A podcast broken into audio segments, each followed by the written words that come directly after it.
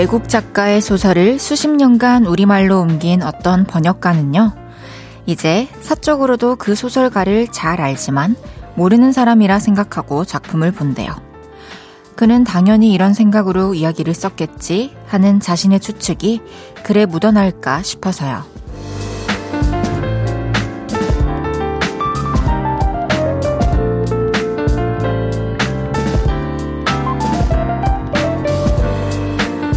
우리도 그런 걸 조심해야겠어요. 오랜 관계일수록 당연히 이렇겠지 하는 나의 추측을 그 사람의 생각이라고 여길 수 있거든요. 때로는 낯설게 바라봐야 서로의 진짜 마음을 알 수 있겠다는 생각이 드네요.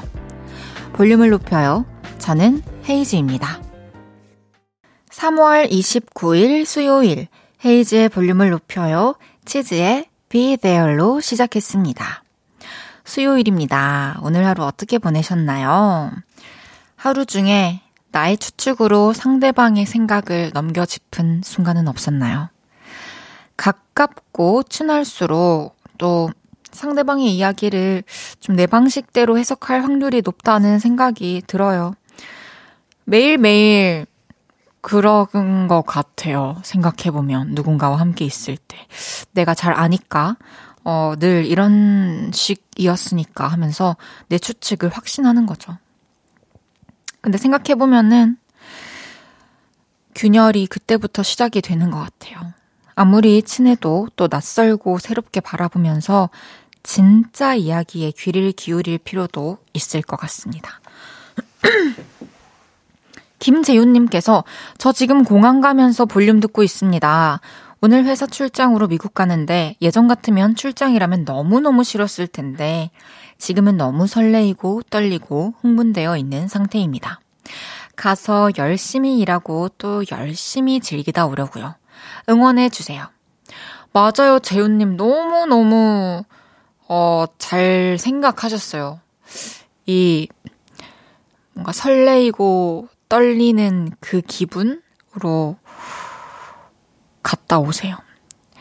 꼭 가야 하는 상황인데 사실 뭔가 한국에서 이것도 해야 되고 저것도 해야 되는데 내가 지금 뭐 여행 가는 것도 아니고 이렇게 해외를 갈 땐가 싶을 때가 저도 있었는데 그 비행하는 시간과 또 가서 못 봤던 하늘 죄송합니다. 못 봤던 풍경들 보고 오니까 또 일을 하는 와중이어도 되게 힐링이 되더라고요. 안전히 잘 다녀오시길 바라겠습니다. 카리나님께서 봄이 오니까 콩이 또 연애하나 봐요. 헤이디 뒤에 있는 콩 한 쌍이 많이 다정하네요. 이야, 진짜 다정하네요. 하지만 저들은 움직일 수 없고, 뭐, 뭐, 둘이 손도 못 잡잖아요. 근데 너무 귀엽네요. 아, 귀여워! 진짜 귀엽다. 새로 나온 콩인형과 기존의 콩인형이 함께 만났습니다, 지금.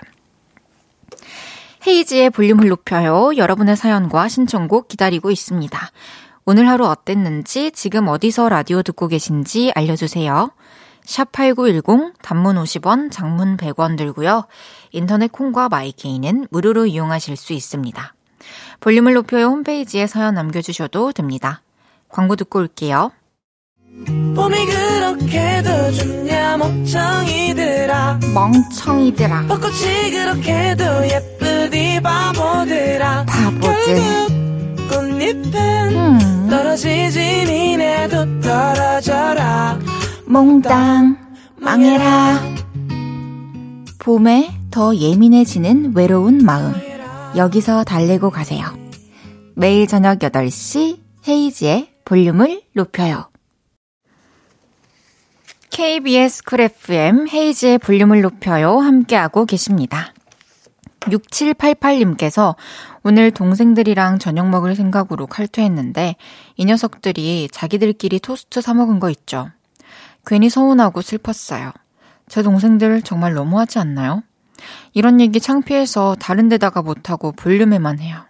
음, 동생들이랑 저녁 먹으려고 칼퇴했는데 아니, 같이 저녁 먹자고 미리 연락을 했는데도 동생들이 먼저 토스트를 먹어버린 건가요?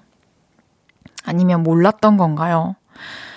그리고 만약에 아, 알았는데 먹은 거라면은 제가 봤을 때 이제 배가 너무 고파서 기다리다가 밥 말고 좀 토스트로 이렇게 좀 허기를 달래려던 게 아닌가 싶은데 진짜 이번에는 좀 서운했다고 다음에는 꼭 같이 밥 먹자고 약속하면은 이렇게 한번 얘기를 하고 6788님께는 제가 샌드위치를 보내드리겠습니다.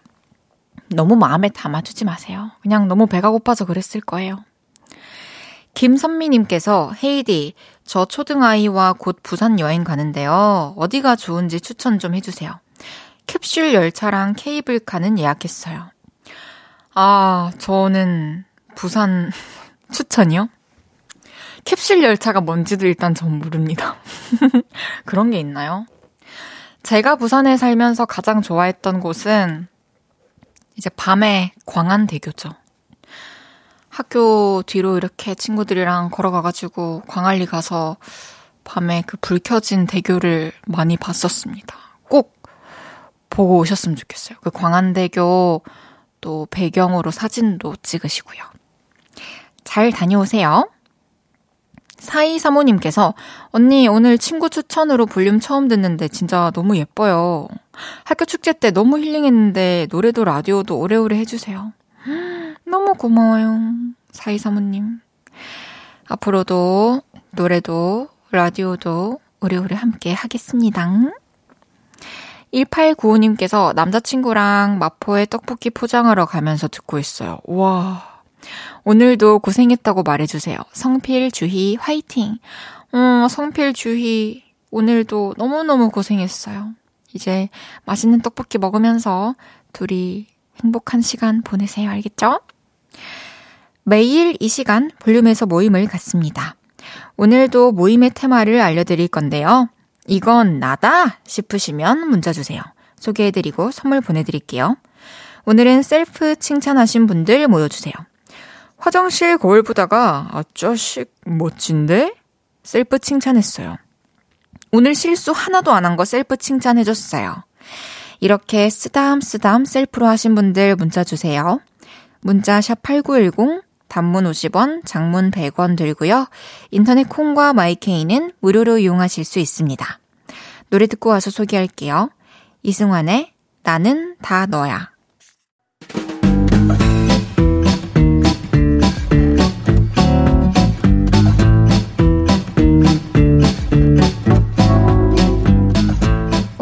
칭찬받으실 분들이 많으신데요.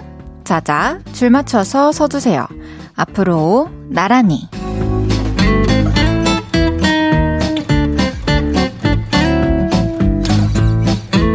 오늘은 셀프 칭찬하신 분들 모여달라고 했는데요. 사연 하나씩 소개해 볼게요. 0252님께서 버스나 택시 탈 때 택배 기사님 뵈면 항상 감사합니다 인사해요. 셀프 칭찬 할 만한 거죠? 그쵸. 이게 인사라는 게 사실 막상 하면 쉽지만 시작하기가 어려운 것들 중 하나인데 너무 잘 하고 계십니다. 안녕하세요. 감사합니다. 이거 우리 실천해 봅시다. 앞으로 계속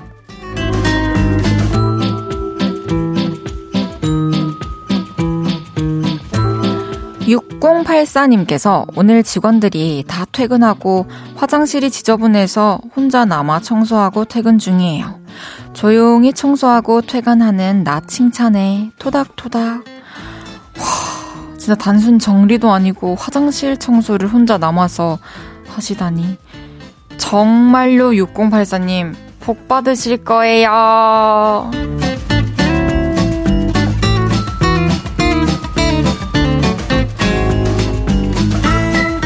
김성신님께서 김치볶음밥 했는데 너무 맛있었어요.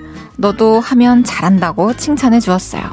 다들 맛있다고 또 해달라고 할까봐 걱정되네요. 오, 그 정도로 맛있었군요.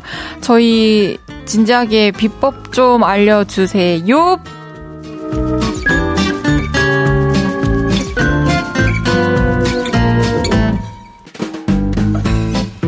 도다리님께서 오늘 버스에서 잔액이 부족해 곤란해하는 초등학생에게 대신 버스비를 결제해줬어요. 와, 진짜로.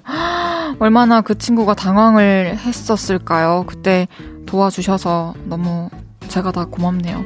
정말로 도다리 님도 복 받으실 거예요.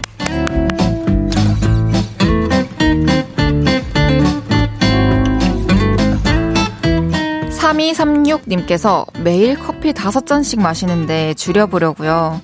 그래서 오늘은 3잔만 마셨어요. 저 잘했죠? 내일은 2잔만 마시려고요. 어, 너무 잘하셨어요. 저도 원래 하루에 한 6잔씩 마시다가 요즘에 이제 한 2잔 정도로 줄였는데요. 모든 면에서 더 낫습니다. 한번 성공하시길 바라겠습니다.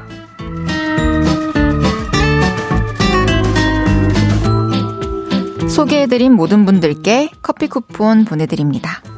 노래 한 곡 듣고 올게요. 첫사랑의 빛을 따라서.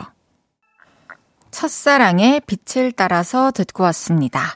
앞으로 나란히 매일 다른 테마로 메음 갖고 있어요. 제가 재밌는 테마로 기준! 외치면 문자로 후다닥 모여주세요. 이 보미님께서 오늘 물 2리터 틈틈이 먹었어요. 물 잘 먹어야 헤이디처럼 피부가 뽀송뽀송 해주셨는데.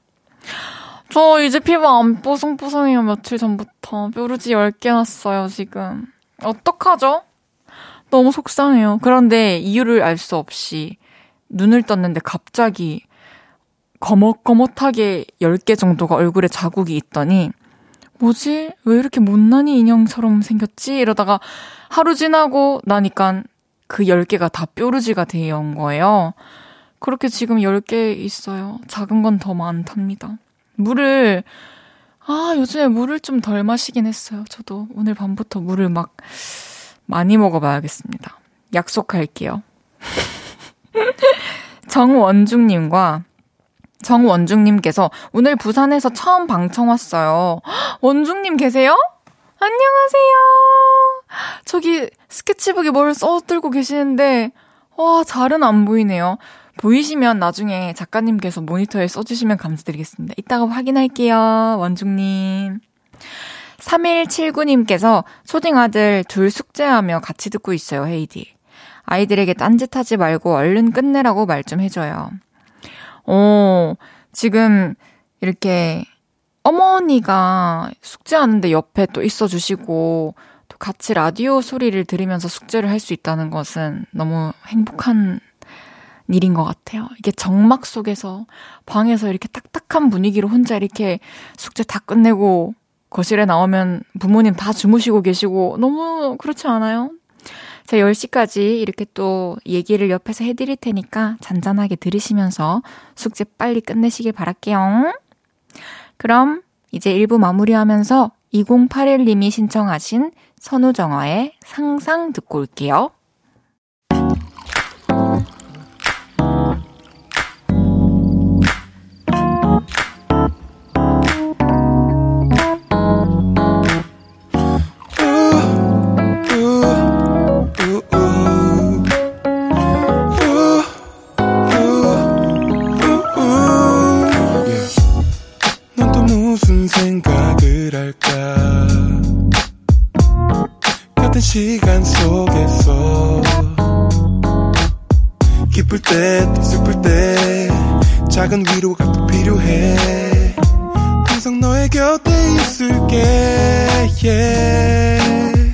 헤이지의 볼륨을 높여요.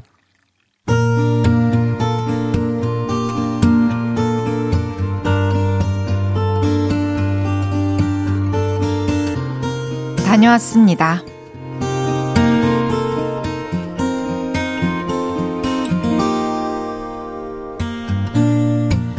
만난 지 3년 된 저의 남친은요, 저에게 불만이 하나 있습니다.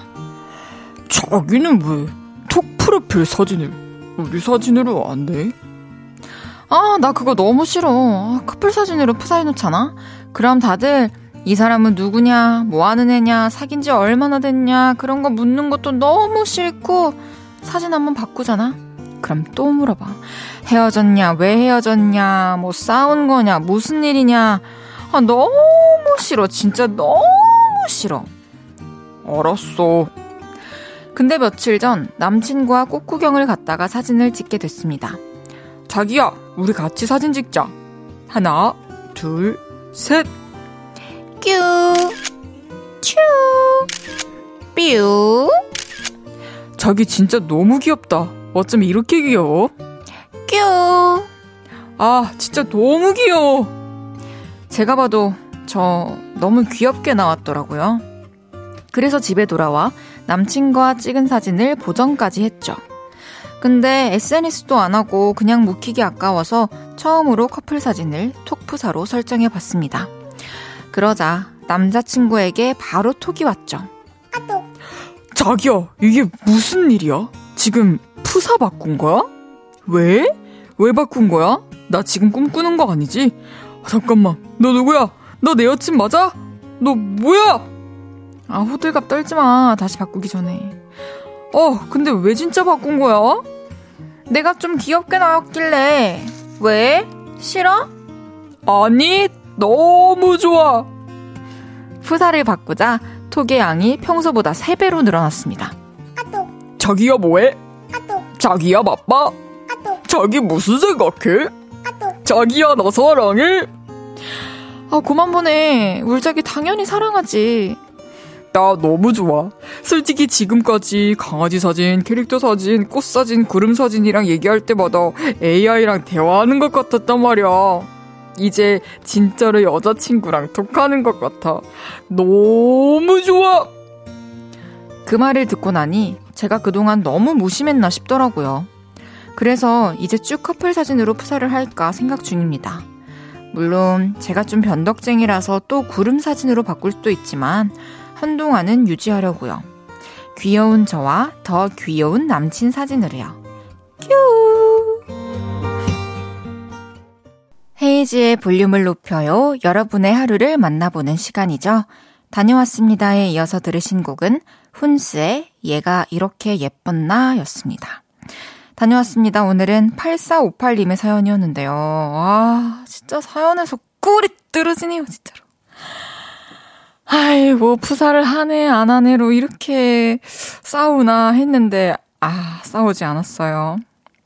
다행이고, 부럽고, 좋네요. 너무너무 행복하시길 바라고. 저도 해봤어요. 커플 푸사? 한 10년 전이었고, 데뷔 후로는 한 번도 한 적이 없고, 뭐, 할 수도 없었고, 저는 프로필 사진을 한번 설정을 하면은, 한 1년 정도는 바꾸지 않는 것 같아요. 마음에 드는. 지금은 엄청 귀여운 토끼 사진에다가 뒤에는 풀밭으로 해놨거든요. 그래서 딱 제 이름 눌렀을 때 너무 귀엽게 떠서 한동안 바꿀 생각이 아직 없답니다. 사연 보내주신 8458님께 선물 보내드릴게요. 이강재님께서 남친이 짱구냐고. 전계수님께서는 남친이 정준하 씨라고. 너무 웃기네요. 진짜 너무 웃겨요. 아니, 제가 예를 들어서 짱구 성대모사를 하라고 했다거나 정준하 씨 성대모사를 하라고 했다면 전 못했을 거예요. 그런데 이렇게 얼떨결에 하게 됐네요. 숭이 왔다님께서 저런 반응 나오면 매일 바꿔주지. 오, 사랑꾼이네요. 4월 5일에 학원 가세요. 학교. 하엘님께서 저도 몇 달 뒤부터 저렇게 될 것 같네요. 와, 하엘 씨는 아직 여전히 잘 만나고 계신가 봐요. 그쵸? 진짜 볼륨을 높여요.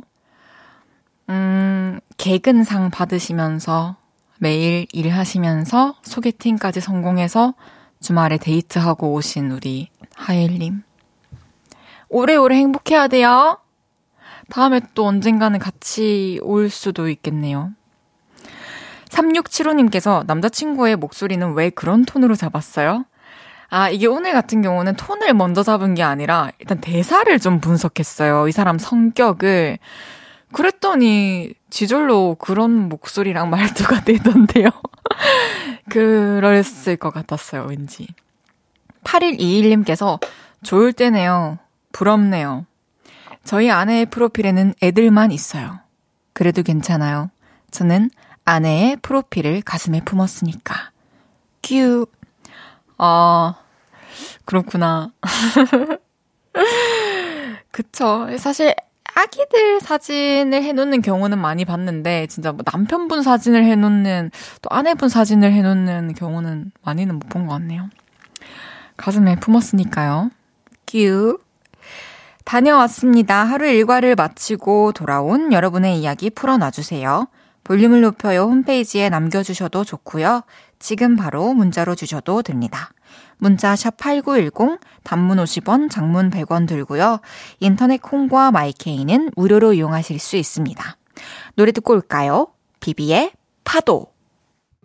비비의 파도 듣고 왔고요. 다음 주 수요일 4월 5일 저녁 6시 새로운 노래 빙글빙글을 발표할 헤이즈의 볼륨을 높여요. 수요일 생방송으로 함께하고 있습니다. 아, 예! 최수원님께서 저도 딸이 추천해서 볼륨 들어요. 요즘은 이렇게 MZ세대와 같은 시간을 보내야 꼰대 소리 안 듣는데요. 헤이디, 저 잘하고 있죠? 와! 수원님은 항, 그냥 항상 이렇게 노력을 계속 해오셨을 것 같아요, 왠지. 뭐 후배들, 그리고 동료들, 또 자녀들이랑 맞추기 위해서. 너무너무 잘하고 계십니다. 멋집니다. 그렇게 우리 딸내미가 추천해준 라디오 듣다가 사연 보내가지고 상품도 받았다 하면서 같이 드시라고 치킨 보내드리겠습니다. 2427님께서 헤이디 볼륨 인별그램이 다시 생겼네요. 저 팔로우 하고 왔습니다. 아, 헤이즈의 볼륨을 높여 인스타그램 계정이 너무너무 속상하게도 해킹을 당했어요. 그래서 다시 만들었거든요. 우리 요를레이들 다시 팔로우 해주시면 너무 감사드리겠습니다. 아이디는 V O L U M E U P 언더바 891입니다. volume up 언더바 891 89.1Hz. 좀 전에 팔로워 수가 5명이라는 소리 들었거든요. 방송하기 전에. 아, 오늘 솔직히 진짜 100단위는 솔직히 만들어야 되는 거 아닙니까? 허승혜님께서 오늘 3월 29일 25주년 결혼 기념일이에요. 헤이지의 볼륨을 높여요 들으면서 혼밥하고 있네요. 왜요? 혼자라서 쓸쓸하지만 볼륨을 높여요 들으면서 위로하고 있네요. 함께 축하해주세요. 어, 오늘 결혼 기념일인데 아직까지 이렇게 퇴근을 안 하신 건가요? 남편분께서? 아직 혼자시군요. 우리 지금 아직까지 10시까지 1시간 넘게 제가 수다 떨어뜨릴 거고, 또 아주 재밌는 픽보이 씨가 대기 중이시니까, 아, 걱정 마세요. 재밌게 해드리겠습니다. 그리고 너무 축하드려요. 정민식님께서 저녁 먹고 혼자 콩 화면을 들여다보고 있으니 아내가 뭐냐고 묻네요. 헤이디 모습 보여줬더니 예쁘네? 하고 가네요. 아, 감사합니다. 네. 노래 듣고 올게요. 브루노 메이저의 Nothing. 봄도 오고 그래서 네 생각이 났어. 벚꽃이 한창인 4월. 볼륨이 여러분의 곁으로 더 가까이 갑니다. 헤이즈의 볼륨을 높여요. 특집 공개 방송. 봄도 오고 그래서 픽보이 권지나 루시 가호 빅나티가 함께하는 이번 공개 방송은요. 4월 5일 수요일 저녁 7시 윤중로 벚꽃길 옆 한강공원 국회 축구장으로 오시면 함께 즐기실 수 있습니다. 꽃 구경하면서 저희랑 놀다 가세요. 꼭이요.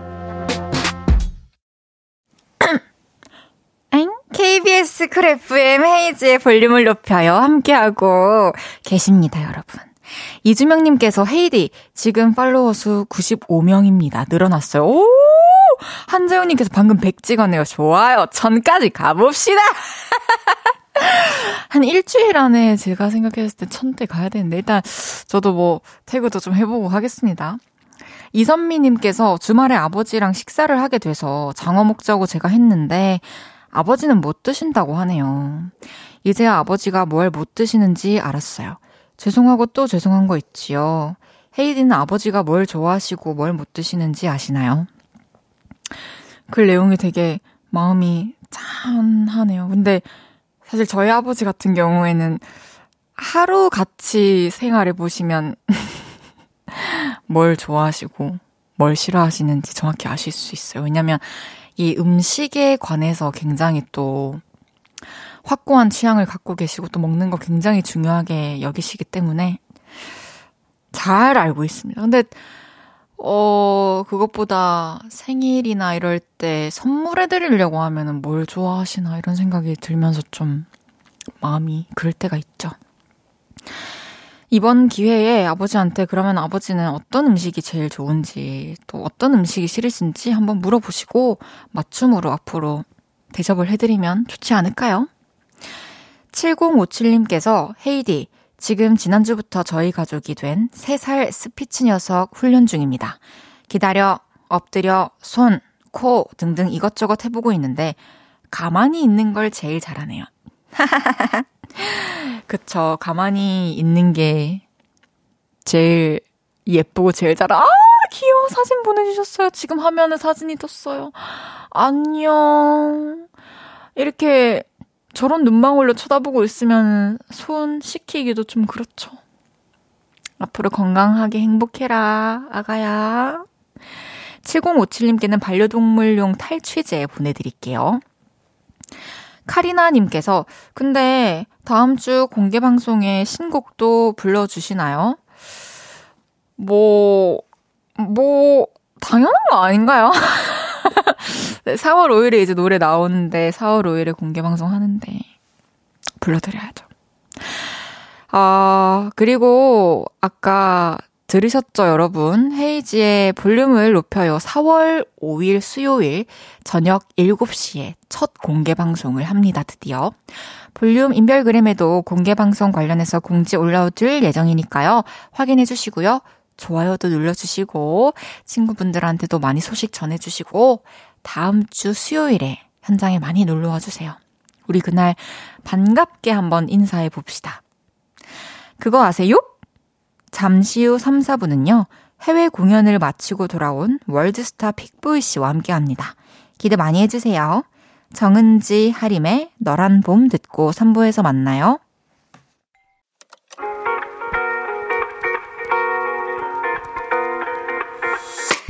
밤 내게 발베개를 해주며 우린 라디오를 듣고 내 매일 저녁마다 넌 잠긴 목소리로 말했다 5분만 더 듣고 있을게. 5분만 더 듣고 있을게. 5분만 더 듣고 있을게. 다시 볼륨을 높이네. 헤이즈의 볼륨을 높여요. 헤이즈의 볼륨을 높여요. 3부 시작했습니다 8411님께서 안녕하세요, 언니. 인천에 사는 초등학교 5학년 여학생입니다. 수요일이면 항상 학원이 늦게 끝나 차에서 언니 방송을 듣고 있어요. 오늘도 힘들었지만 따뜻한 언니 목소리를 들으니 기분이 좋아지네요. 오늘도 공부 열심히 했다고 토닥토닥 해주세요. 감사합니다. 음, 안녕하세요. 인천에 사는 초58411님.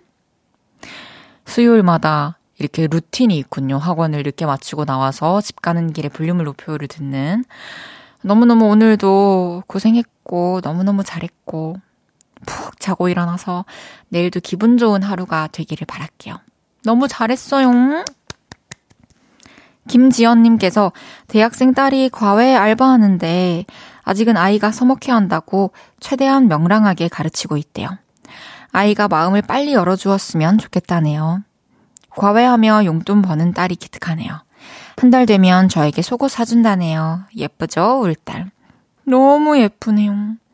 이, 이렇게 또 용돈 벌이하면서 또 어머니께 월급 타가지고 속옷 사준다는 마음도 예쁘고 또 이 과외하는 학생에 대한 어떤 이야기를 집에 와서 어머니한테 한 것도 너무 보기가 좋아요. 이렇게 앞으로도 계속 서로 대화 많이 하시고 서로에게 힘이 되는 그런 모녀 사이로 영원히 행복하세요! 수요일은 그거 아세요? 글로벌 서타 빅보이 씨와 함께 합니다. 광고 듣고 올게요.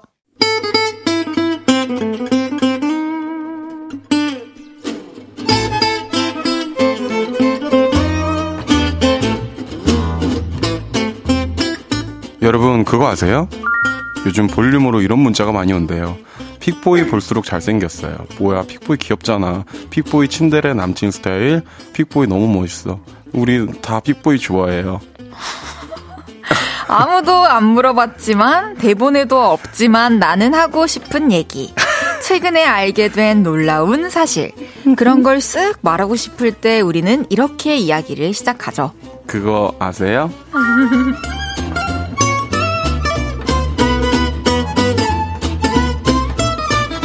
수요일.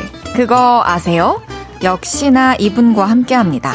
내 인생의 하이라를 찾고 싶은 용산구의 최수종. 픽보이 씨, 어서 오세요! 안녕하세요. 픽보입니다. 반갑습니다. 오, 오늘은 또 뭔가 참하네요. 음, 분위기가? 오늘은 약간 좀 참하게 하고 싶어요. 그래요? 네. 알겠어요.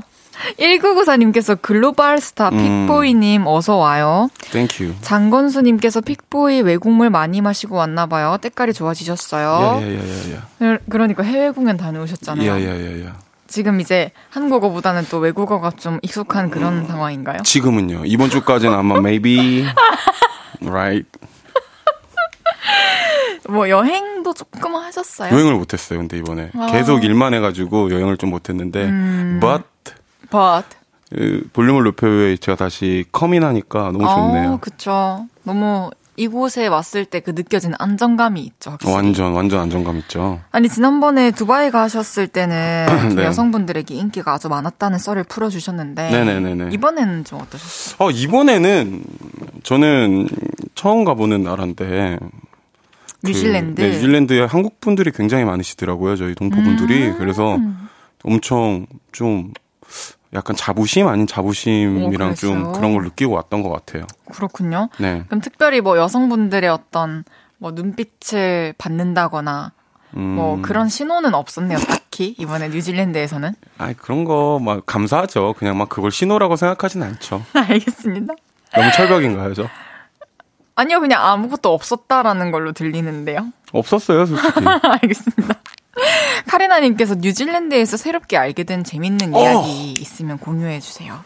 그 뉴질랜드는 저 깜짝 놀란 게 그 카페가 닫는 시간이 3시나 4시쯤에 닫더라고요. 오후 3시, 4시요? 와, 진- 일찍 좀 일어나셔서 일찍 하는 루틴이다 보니까 3, 4시면 닫고 그럼 오픈은 몇 시죠? 오픈이 한 8시, 9시 이렇게 되고 좀 신기한 게 좀 많았어요. 문화적으로 좀 다른 게 엄청 많았던 기억이 오, 납니다. 좀 패턴 자체가 좀 다르군요. 네, 그래서 어, 여기는 뭐 3, 4시에 문을 닫아? 이랬던 그러면은 카페뿐만이 아니라 밥집이랑 아, 네, 막 네. 쇼핑할 수 있는 그런 6시면 것들도 거의 다 닫아요.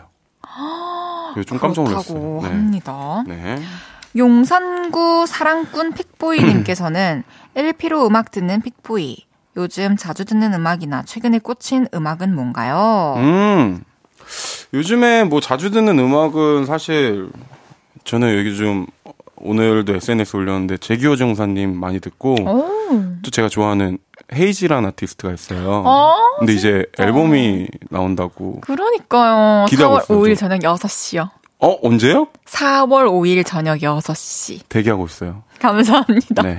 많이 들어주세요. 넵. 이제 슬슬 코너 시작해봐야죠. 픽보이 씨 그거 아세요? 코너 소개 부탁드립니다. 네, 무슨 얘기든 말하고 싶어서 입이 근질근질할 때 그거 아세요 하면서 얘기 남겨주세요. 각종 생활 꿀팁, 남의 험담, 추억담, 나의 TMI, 고민 이야기 추천하고 싶은 영화나 노래 등등 뭐든지 좋습니다. 문자 샵8910 단문 50원, 장문 100원. 인터넷 콩 마이케이는 무료로 이용하실 수 있고요. 헤이지의 볼륨을 높여요 홈페이지에 오셔서 사연 남겨 주셔도 됩니다. 첫 번째 사연부터 소개해 볼게요. 최연아 님의 사연입니다. 그거 아세요? 제가 자취를 시작한 지 6개월 정도 됐는데요. 자취를 처음 시작할 때 이미 혼자 살고 있는 친구들이 이런 말을 해줬어요. 너 이제 외로워서 자꾸 약속 잡게 될걸? 입에서 단내 나서 자꾸 집에서 혼잣말도 할 거야. 솔직히 안 믿었어요. 왜 웃으시죠? 저는 사람 만나는 것도 싫어하고 말하는 것도 안 좋아하거든요. 그런데 요즘 제가 외로움을 탑니다. 근데 누굴 만나는 건 좀 귀찮고 전화 통화는 울렁증이 있어서 이런 방법으로 저의 외로움을 달래고 있죠. 저는 일어나면 건강 주스를 만들어 먹어요. 아, 맛은 별론데 먹으면 몸이 좋아지는 기분? 그런 기분이 들어요. 관찰 예능이나 브이로그를 찍는 연예인처럼 혼잣말을 합니다. 택배를 뜯을 때도 어김없이 그러고 놀아요. 이게 요즘 유행하는 스타일의 테이블인데요. 3월이라고 분맞이 세일을 하더라고요. 아, 그래서 30% 할인받아서 샀어요. 근데 그거 아시죠? 할인 끝난 다음에 다시 쇼핑몰 들어가면 원래 가격 써 있잖아요. 그럴 때 너무 뿌듯해요. 이제 조립해 볼게요. 짜라란! 너무 예쁘죠? 샤워를 할 때도 계속 말을 해요. 제가 쓰는 오가닉 샴푸인데요. 향도 너무 좋고요. 어, 이거 쓴 이후로 머릿결이 너무 좋아졌어요. 무엇보다 두피가 건강해진 느낌? 어머, 어떡해. 이거 유명해져서 이제 못 사는 거 아니에요? 미리 사놔야겠다. 그거 아세요? 가끔 이런 제가 미친 사람처럼 느껴지기도 하는데요. 이 짓거리를 안 하면 진짜 심심해서 미칠까봐 계속 이러고 놉니다. 자취하시는 분들 다들 공감하시죠? 와, 혼자 사는 용상구 픽보이 씨는 공감하시나요? 공감합니다, 저는. 혼잣말? 혼잣말 안 하세요? 저는 이- 입 밖으로 혼자 있을 때는 음성을 하도 안 내서 이제 음. 오후에 나오면 목소리가 안 나와요. 무조건 이렇게 해줘야 어. 소리가 나오고 근데 여기 계신 관계자분들이나 밖에 보고 계신 분들도 다 이런 분들 계실걸요? 저는 생각으로 혼잣말을 하는 편인 것 같아요. 혼자 있을 때는. 자, 청취자분들이랑 혜지 씨 잘 들으세요. 저는 네. 아침에 딱 일어나면 이불을 탁탁 털어요. 네. 그리고 정리정돈을 하고 이 블라인드를 걷습니다. 음흠. 그리고 나가서 저 초 좋아하잖아요. 네. 초를 딱 켜고 그 오일 버너에 있는 오일을 한 두 방울 떨어뜨려요. 그리고 딱 소파에 앉습니다. 그런 느낌이죠. 그냥 뭔가 그런 루틴이 어. 있어야 된다는 거죠. 어? 낭만적인 아, 루틴이. 그럼 저도 있습니다. 뭔데요? 딱 일어나서 물을 마셔요. 화장실 가서 세수 딱 하고 양치하고 렌즈를 딱 껴요. 그리고 커피를 마셔요. 응. 그러면은 하루 시작. 아, 렌즈를 일어나자마자 바로 껴요? 그쵸? 집에서는 근데 약간 좀 안경을 아직 끼고 안경 부서져서 새로 맞춰놓고 이제 그때 맞춘 당시에 2주 남았다 했으니까 이제 일주일 정도만 기다리면 됩니다. 어, 왜 이렇게 뭐 무슨 뭐 비싼 안경인가요? 왜 이렇게 오래? 뭐뭐 맞춤인데 어. 검안하고 그러니까 검안이라고 있어요. 안과나 이제 아. 뭐 안경점 가서 그 도수 그 시력 재고 이러는 게 아니라 진짜 눈의 상태를 검사하는 안구를 검사하는 검안. 네, 맞아요. 그거 하고 음. 거기서 안경 맞추고 맞아요. 그러면은. 뭐 그래도 좀 혜지 씨도 자기만의 루틴이 있네요. 있죠. 아무래도 그리고 있죠. 근데 관찰 예능을 촬영해 보셨잖아요. 해봤죠. 저는 관찰 예능 하면 괜찮을 것 같아요. 재밌을 것 같아요. 픽볼 씨요? 네. 픽볼 씨는 재밌죠. 혼잣말을 진짜 실제로 해줄 거라면 할 것 같은데. 할 거예요. 네, 해야죠. 방송이면 하게 돼요. 아, 배고파. 오늘 뭐 먹지? 어, 짜장라면이네. 먹어야지. 응, 맛있다. 내가 오늘은 짜장라면 요리사 요리사. 이렇게 네. 그럴 수 있겠네요. 네, 네, 네. 자취생들이 사실 처음 이제 혼자 살기 시작하고 이래가지고 공허함 때문에 막 식물 키우는 분도 맞아. 있고 뭐 그림 그리는 분도 있고 막 악기 배우시는 분들도 있고 그렇다 하더라고요. 이게 그 혜지 씨도 지금 자취 경력이 좀 되시죠? 저 이제 10년, 13년? 좀 되게 있는 걸 좋아하는 집순이 스타일이죠. 그쵸. 저는 완전 나가는 스타일이거든요. 진짜요? 네, 저는 저희 집 앞 카페도 막 나오고 혼자 그래요. 근데 이게 집순이 분들은 좀 집에 계시는 걸 좋아하시는 분들은 좀 뭔가 서로 공감할 만한 그런 게 있다고 하더라고요. 왜 굳이 나가? 약간 이런 게. 음. 그게 그쵸. 너무 뭔가 에너지 소모라고 생각하시나요? 아, 이제 나가기까지의 어떤 준비 시간도 그렇고, 주- 그 준비할 시간에 어? 집에서 다른 거 뭔가 더 할 수 있다는 생각이 들고, 음. 나가서도 딱히 이제 오랜 시간 머무는 것보다는. 근데 우리 무슨 얘기하고 있었지? 아, 이게 죄송합니다. 아, 네, 어쨌든. 오혜진님께서도 완전 공감. 드라마 보면서 대화하고, 심심하면 비련의 여주인공 놀이하고, 사연자처럼 브이로그 찍고 그래요. 재밌어요. 어. 재밌겠다. 저는 브이로그는 안 찍는데 이제 저는 아침에 아침을 딱 먹으면 먹는 영양제가 이렇게 한 8개 돼요. 그럼 좀 재밌게 먹으려면 이제 급하게 먹어야 되는 척막 손을 떨면서 혼자서? 네, 그런 거. 와, 재밌겠다. 이런 거는 진짜 방송 나오면 너무 특별하고 재밌겠는데요? 네. 아 근데 많은 분들이 저는 좀 뭔가 공감할 거라고 생각합니다. 그렇군요. 네네네네. 근데 이제 팁이 필요하신 분들이 계실 수도 있으니까 네. 한 가지 알려드리면 이제 혼자 밥 먹는 게 좀 갑자기 외롭다고 느껴질 때 한 연구 결과가 있는데 거울을 보면서 먹으면은 좀 무서워. 그래요? 함께 밥 먹는 사람이 있다는 느낌을 줘서 더 맛있게 먹을 수 있대요. 어, 근데 한번 이렇게. 해보시는 것도 좋을 것 같아요. 그러면 내 내 밥 먹는 모습도 좀 모니터하고 고, 고칠 수 있는 점도 있고. 그죠. 그 자, 자신이 뜨거운 국을 먹을 때 표정이 얼마나 일그러지는지 그 표정도 한번 보시고 하셔야죠. 막 맛있을 때 어떻게 먹는지 음. 막 급하게 먹을 때. 그죠? 그럼 자취 잘 하시기 바라고요. 그거 아세요? 이제 노래 들어야 돼요. 어. 노래 듣고 와서 다음 사연 소개해 볼게요. 네. 픽보이의 애매해. 픽보이의 애매해 듣고 왔고요. 그거 아세요? 계속해서 다음 사연 소개해 보겠습니다. 네, 소율님의 사연입니다. 그거 아세요? 지난 주말에 친구들을 만나서 브런치를 먹었는데요. 친구 한 명이 유난히 쾌한 얼굴로 나온 겁니다. 그래서 무슨 일이냐고 물었더니 이러더라고요. 완전 악몽 꿨어. 항몽? 전 남친이라도 나왔냐? 차라리 그게 나. 아니 내가 꿈에서 수업을 하려고 하는데 아무리 열심히 말을 해도 목소리가 개미 목소리인 거야. 그래서 막 있는 힘껏 소리를 질렀거든. 아, 근데도 내 목소리가 나만 들려. 아 진짜 너무 힘들었어. 그 친구가 학교 선생님인데요. 그런 악몽을 엄청 자주 꾼다고 하더라고요. 그러자 친구들이 너도 나도 공감을 한다면서 하나씩 이야기를 했습니다. 마사지사인 친구부터 입을 뗐죠. 나도 그런 거 있어. 퇴근 시간이 30분밖에 안 남았는데 사람들이 다 헐벗고 엎드려서 자기 차례를 기다리고 있어. 아, 그럼 얼마나 마음이 쫄리는지 아냐? 나는 막내 때 회의 자료 뽑아야 하는데 프린터 복사가 다 안 되는 거야. 와, 그럼 진짜 미쳐 미쳐. 나 옛날에 햄버거집 알바했었잖아. 그때 고기를 팬에 올렸다 하면 1초 만에 다 타는 꿈. 아, 그거 맨날 꿨어. 너무 싫어. 대박. 나도 그런 거 있어. 나 전에 다니던 회사 7시 30분까지 출근이었잖아. 근데 꿈에서 자다 깼는데 7시 40분인 거야. 아, 너무 싫어. 근데 너 최악은 뭔지 알아? 너무 놀라 잠, 잠시만 죄송합니다. 너무 놀라서 잠에서 깼는데 그때가 한 새벽 3시쯤이잖아. 그럼 그때부터 잠도 못 자고 그냥 뜬 눈으로 밤을 새는 거야. 아, 정말 우리 이렇게까지 열심히 살아야 하냐? 너도 나도 푸념을 했지만 이렇게 살아야 좀 어떡하겠어요. 그동안 써제낀 카드값이 얼- 있는데 그거 생각하면 매일같이 악몽을 꾸더라도 열심히 일해서 갚아내야죠. 안 그래요? 아무튼 우리 인생 화이팅입니다. 근데 다들 이런 악몽 꾸시죠?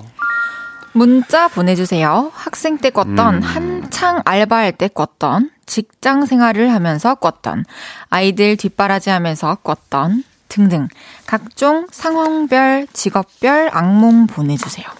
샵8910, 단문 50원, 장문 100원 들고요. 인터넷 콩과 마이케이는 무료로 이용하실 수 있습니다.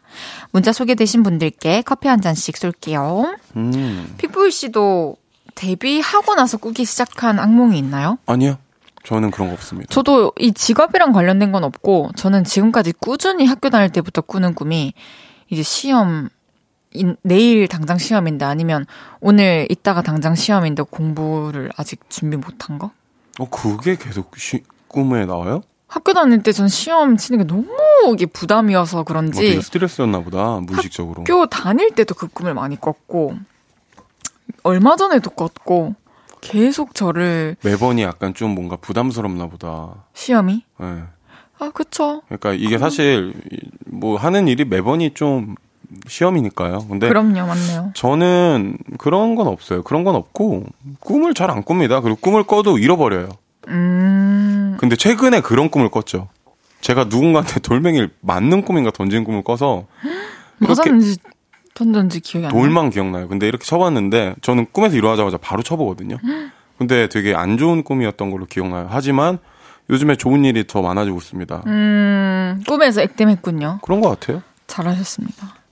2892님께서 옷가게 할 때 문 열면서부터 문 닫을 때까지 환불 들어오는 꿈이요. 어머, 어, 진짜 완전 끔찍했어요. 여러분, 물건은 신중하게 삽시다. 아, 그럼, 그럼요. 그렇지.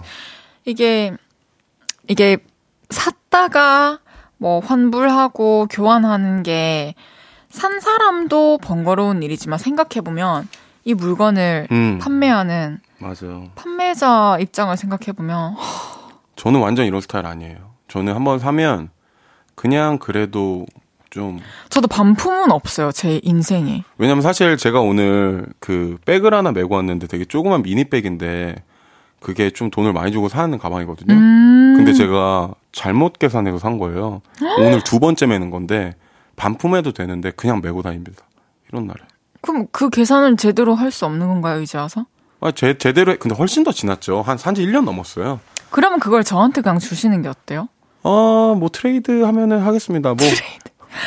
알겠습니다. 네네.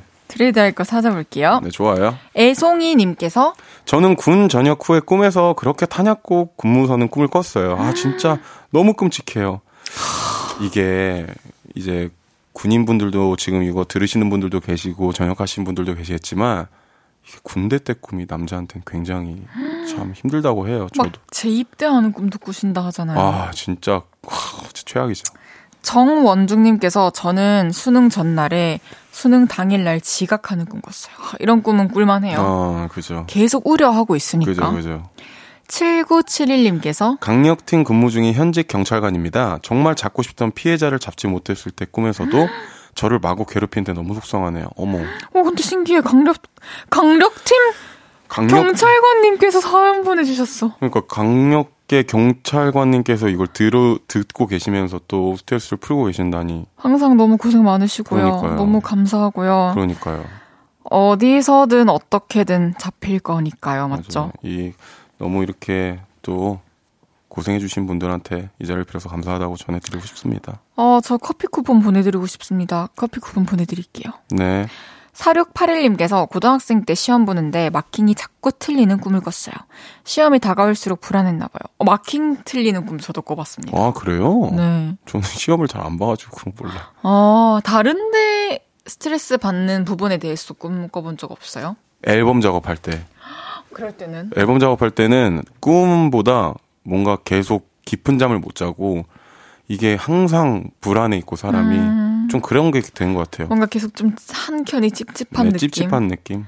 아, 맞아요. 저도 뭐 앨범 나오기 전에는 특히 당일에는 하, 초조하고 뭔가 이렇게 해, 해결되지 않은 어떤 문제가 음. 있는 느낌? 맞아요. 표현할 수가 없죠. 김인자님께서 결혼하면 이런 꿈도 꿔요. 어머, 신랑이 바람 피우는 꿈.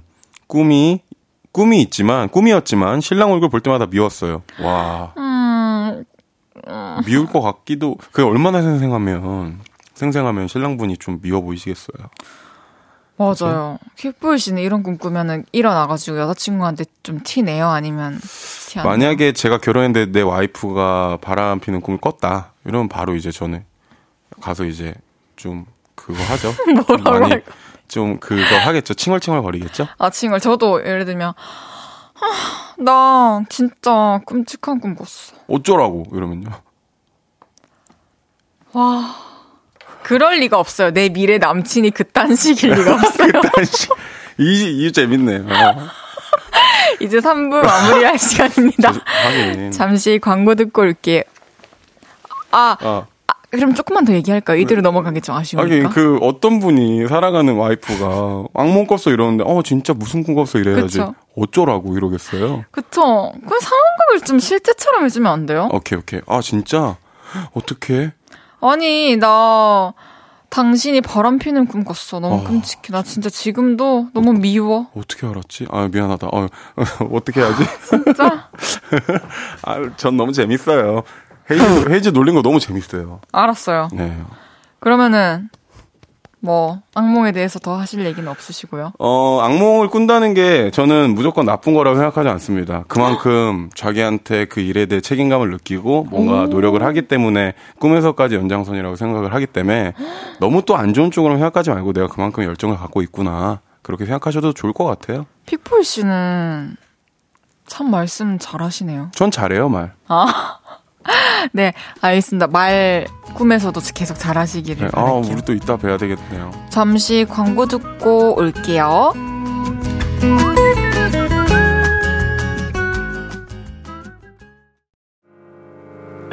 저녁 8시가 되면 헤이즈 볼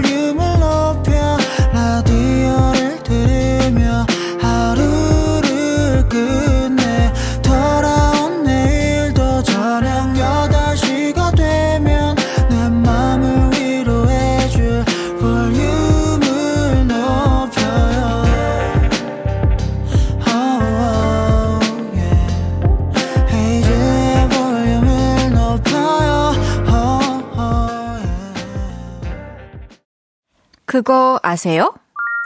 헤이지의 볼륨을 높여요. 4부 시작했고요. 최수종과 션의 뒤를 잇는 국보급 사랑꾼이 되고 싶은 남자. 하지만 솔로 픽보이 씨와 함께하고 있습니다. 어. 너무 반가워요. 아, 반가워요.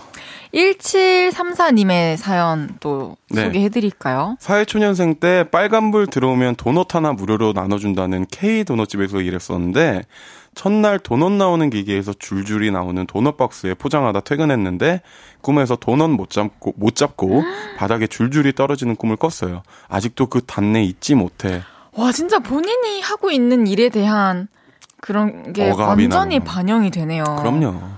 8084님께서 저는 학생 때는 실기 시험이나 공연 전에 악기 줄이 다 끊어지는 꿈을 어. 종종 꾸곤 했어요. 지금도 신혼님께서 저희 집 남매가 저희 부모님이 되어 지휘봉 들고 공부하라고 혼내더라고요.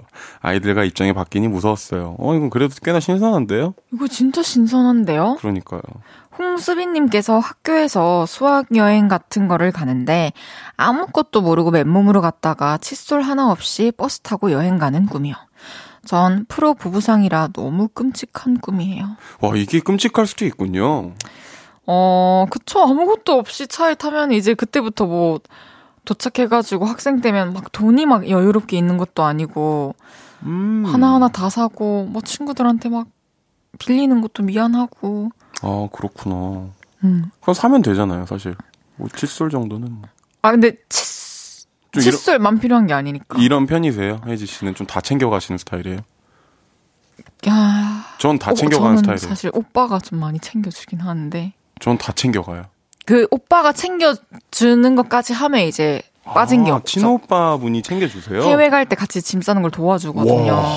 집에서 항상 와, 이건 진짜로 좋으신 오빠분이다. 너무 좋죠. 그래서 어 제가 생각 못했던 것들 이제 다 와. 들고 와주면은. 근데 저 오빠분 좀 소개시켜 주시면 안 돼요, 저도? 소개요? 네. 어 어떤 식으로 자연스럽게 해드리지? 어떻게 말해야 되지 오빠한테? 장난이에요. 아 네 알겠습니다. 아무튼 알겠습니다. 네. 장은영님께서 꿈에서 좋아하는 최애 연예인을 만났는데요. 아무리 이름을 불러도 저를 봐주지를 않더라고요. 너무너무 속상해요. 이런 거 너무 속상하죠. 현실에서는 그럴 일이 없어요. 그럼요. 이름이 들리면 우린 본능적으로 그럼요, 이렇게 그럼요. 찾게 됩니다. 그럼요. 7780님께서 전 응급의학과 의사입니다. 레지던트 시절에 심폐소생술하는 꿈을 정말 많이 꿨습니다. 그러다 놀라서 깨면 두리번거리면서 환자를 찾게 됩니다. 아 이게 약간 악몽이라고 표현하기도 좀 뭔가 무게가 좀 있는 꿈인 것 같은데 그러게요. 참 이런 거 보면은 참 저는 엄청 동경스럽습니다. 그러니까요. 자면서도 이렇게 환자들을 생각하고 그럼요. 있다라는 거니까 또 대단하신 거예요. 살려야 된다는 생각이 계속 그럼요. 있으신 거고 너무너무 고생 많으시고 맞아요. 감사합니다. 맞아요.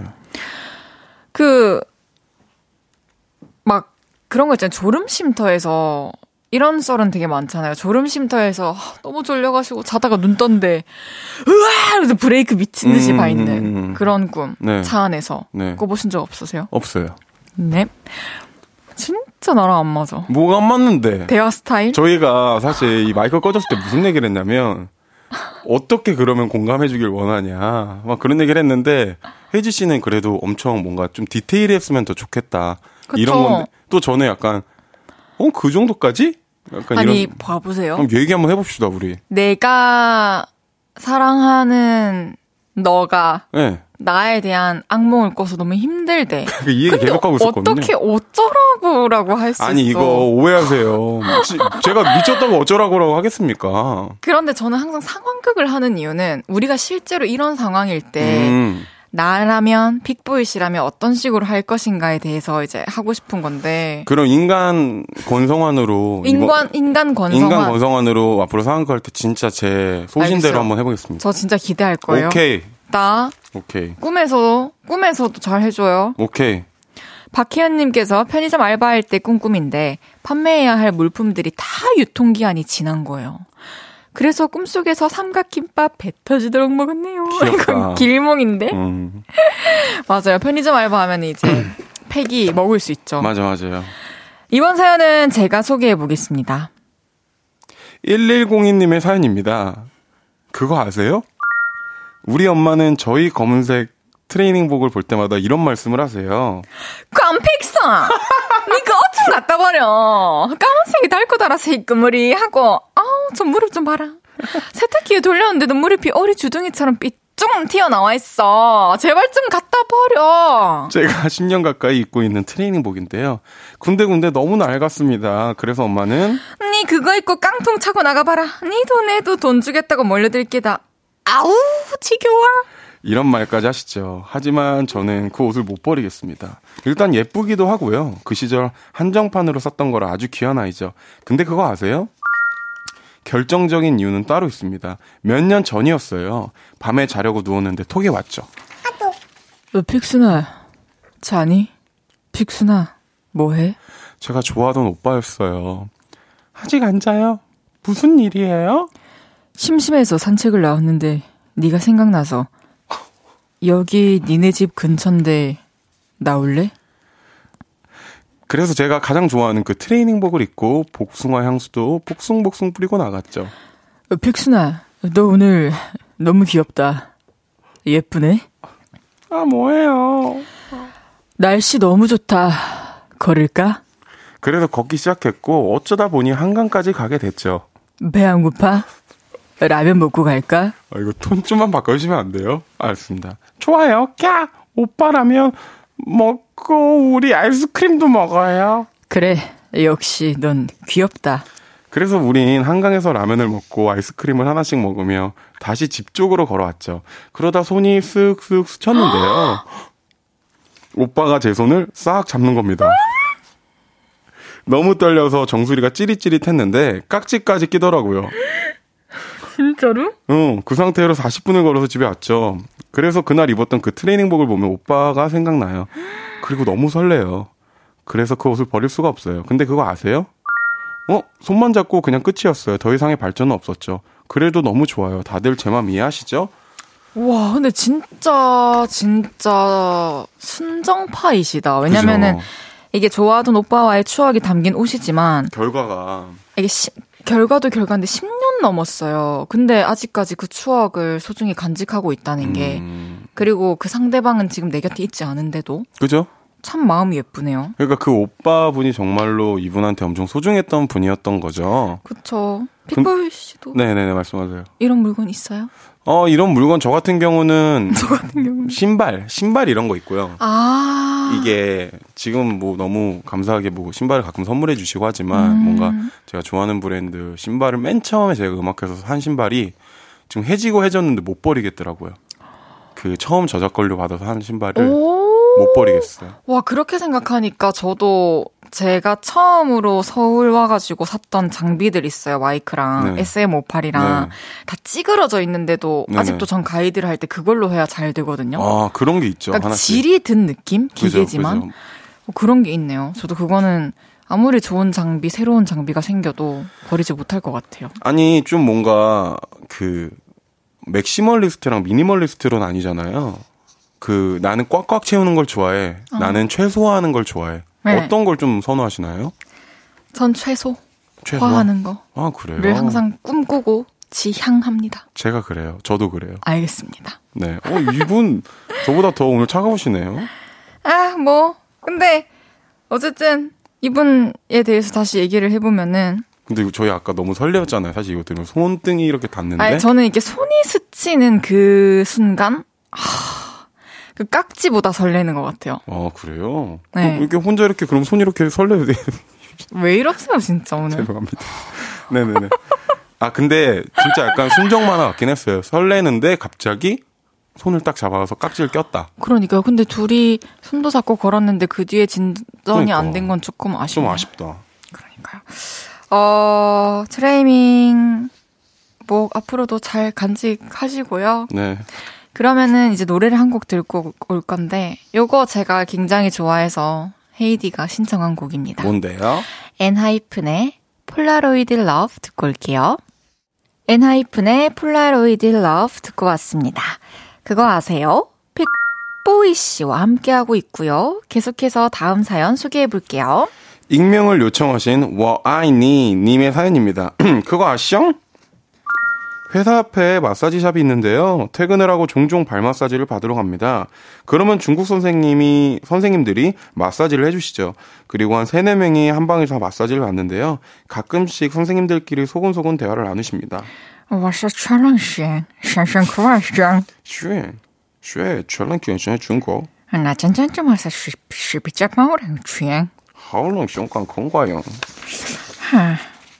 그러면 저는 어떤 대화를 나누시는 걸까 너무 궁금해요. 가끔씩은 이 사람 발냄새 엄청난다 해. 대단하다 해. 그 냄새 여기까지 난다 해. 혹시 제 발냄새 때문에 괴로워하시는 거 왜 이렇게 좋아하세요? 괴로워하시는 거 아닐까? 뭐 그런 생각도 하죠. 그런데 얼마 전에 동료와 함께 마사지를 받으러 갔다가 다 받고 나오면서 동료에게 이런 말을 했습니다. 나는 마사지 받으러 올 때마다 선생님들이 무슨 대화를 나누시는 걸까 너무 궁금해. 별말 안 하던데? 중국말을 배운 적 있다는 동료가 드디어 저의 궁금증을 풀어줬죠. 동료의 말에 의하면 선생님들은 이럴 때- 이런 대화를 나누셨대요. 나 지금 배고프지 않네. 아까 저녁 먹었다 해. 모자라 모자라. 쉬면서 뭐 좀 먹어라 해. 살찌면 또 사야 하잖아. 퇴근이 6시간이나 남았잖아. 해. 나는 내일 쉬는 날이 지롱 해. 좋겠다 해. 역시 사람 사는 거 다 똑같네요. 제가 동료랑 하던 이야기 선생님들도 똑같이 나눴군요. 아무튼 저의 궁금증이 풀려서 너무나도 개운했습니다. 해. 이런 궁금증 들 수 있죠. 그럼 둘수 있죠. 뭔가 해외 여행 갔을 때도 그렇고, 어, 외국어가 잘 안 들릴 때 음, 궁금해요. 그죠? 맞아요. 무슨 말일까? 맞아요. 픽보이 씨는 좀 외국어를 잘 하시지 않나요? 그래도? 아까도 야, 어, 한국어가 지금 또 음. 조금 낯설다고 하셨는데. 어, 제가 when I 발리 여행을 갔었을 때, 네. um, sorry, 갔었을 때, 저 그 발리 가면 이제 마사지 하시는 분들이 마사지 길거리에서 해주시잖아요. 근데 좀 그런 건 있었죠. 아무래도 누군가가 이렇게 발을 만지는 발을 마사지를 해주시는 거면 뭔가 좀 약간 좀 창피하고 혹- 처음에는 좀, 음, 혹은 뭔가 좀 혹시나 뭐 안 그러지만 뭔가 발냄새가 이런 거 나면 어떡하지 이런 생각을 저도 비슷하게 했던 것 같아요. 음, 저도 이제 처음에 저는 이제 데뷔하고 마사지를 처음 받아봤는데 저기 압구정에서 오, 아 근데 이제 마사지 들어가기 전에 이게 족욕을 잠시 해주시잖아요. 네. 근데 그렇게 발을 시켜 주시는데 저도 처음 이걸 겪어보니까 아, 뭔가 죄송하고 아 저는 이건 안 할게요. 그냥 처음에는 족욕은 안 할게요 이랬는데 하셔야 된다고 해가지고 네. 쑥스럽게 했다가 그 뒤로는 자연스럽게 했던 기억이 나네요. 그래요? 저는 마사지 좀 좋아하세요? 마사지 받는 거 뭐 싫어하진 않는데 좀 약간 좀 창피해요. 음 그렇구나. 네. 픽보이 씨 근데 외국말 좀 아시는 거 몇 개만 들려주시면 안 돼요? 오케이. 뭐 일단 뭐 뭐부터 해드릴까요? 여기 밖에 계신 분들 뭐 듣고 싶은 언어 있으세요? 그냥 내용으로 할게요. 뭐 밤이니까 음흠. 오늘 잘 자라는 말을 각국 언어로. 아 오케이. Good night. 오 예. 쉐쉐. konnichiwa. 아, 어, 알겠어요. 네네. 감탄했죠 다들 그 너무 좋네요. 네. 애성이님께서 근데 헤이디 진짜 중국어 알고 하는 거예요? 아, 저는 또 모르고 했습니다. 아 근데 혜지 씨는 또 약간 또 중국 팬분들 혹시 많지 않으세요 또? 저요.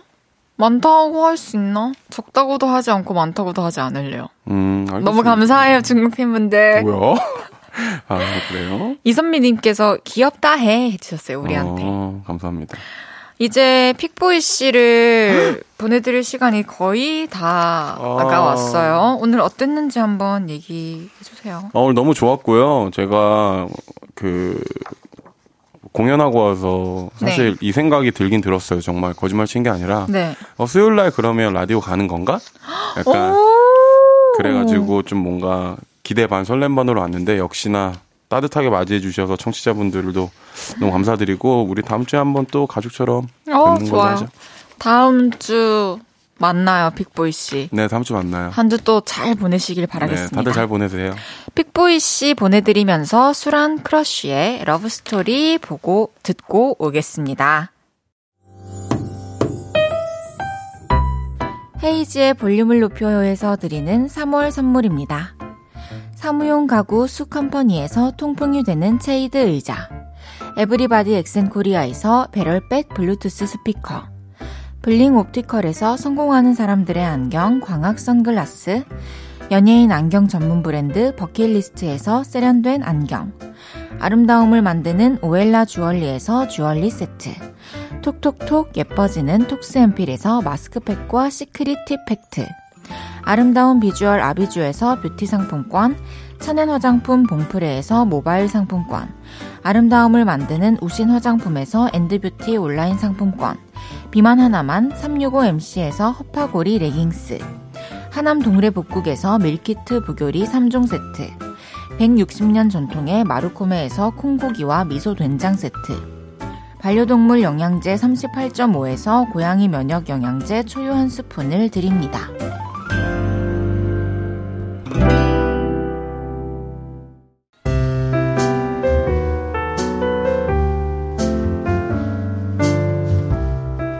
헤이지의 볼륨을 높여요. 이제 마칠 시간입니다. 윤예보님께서 안녕하세요. 161번째 팔로워입니다. 팔로우 기념으로 처음 글 남깁니다. 안녕히 계세요. 어, 예보님. 또 인별그램 찾아가지고 팔로우 해주셔서 너무 감사드립니다. 많이 많이 찾아주세요, 여러분. 볼륨 인별그램 새로 태어났어요, 오늘. 내일은 주문할게요. 믿고 듣는 토크 셰프님, 하늘씨와 재밌는 수다 떨어볼게요. 하현상, 이담의 By My Side 들으면서 인사드릴게요. 볼륨을 높여요. 지금까지 헤이지였습니다. 여러분, 사랑합니다.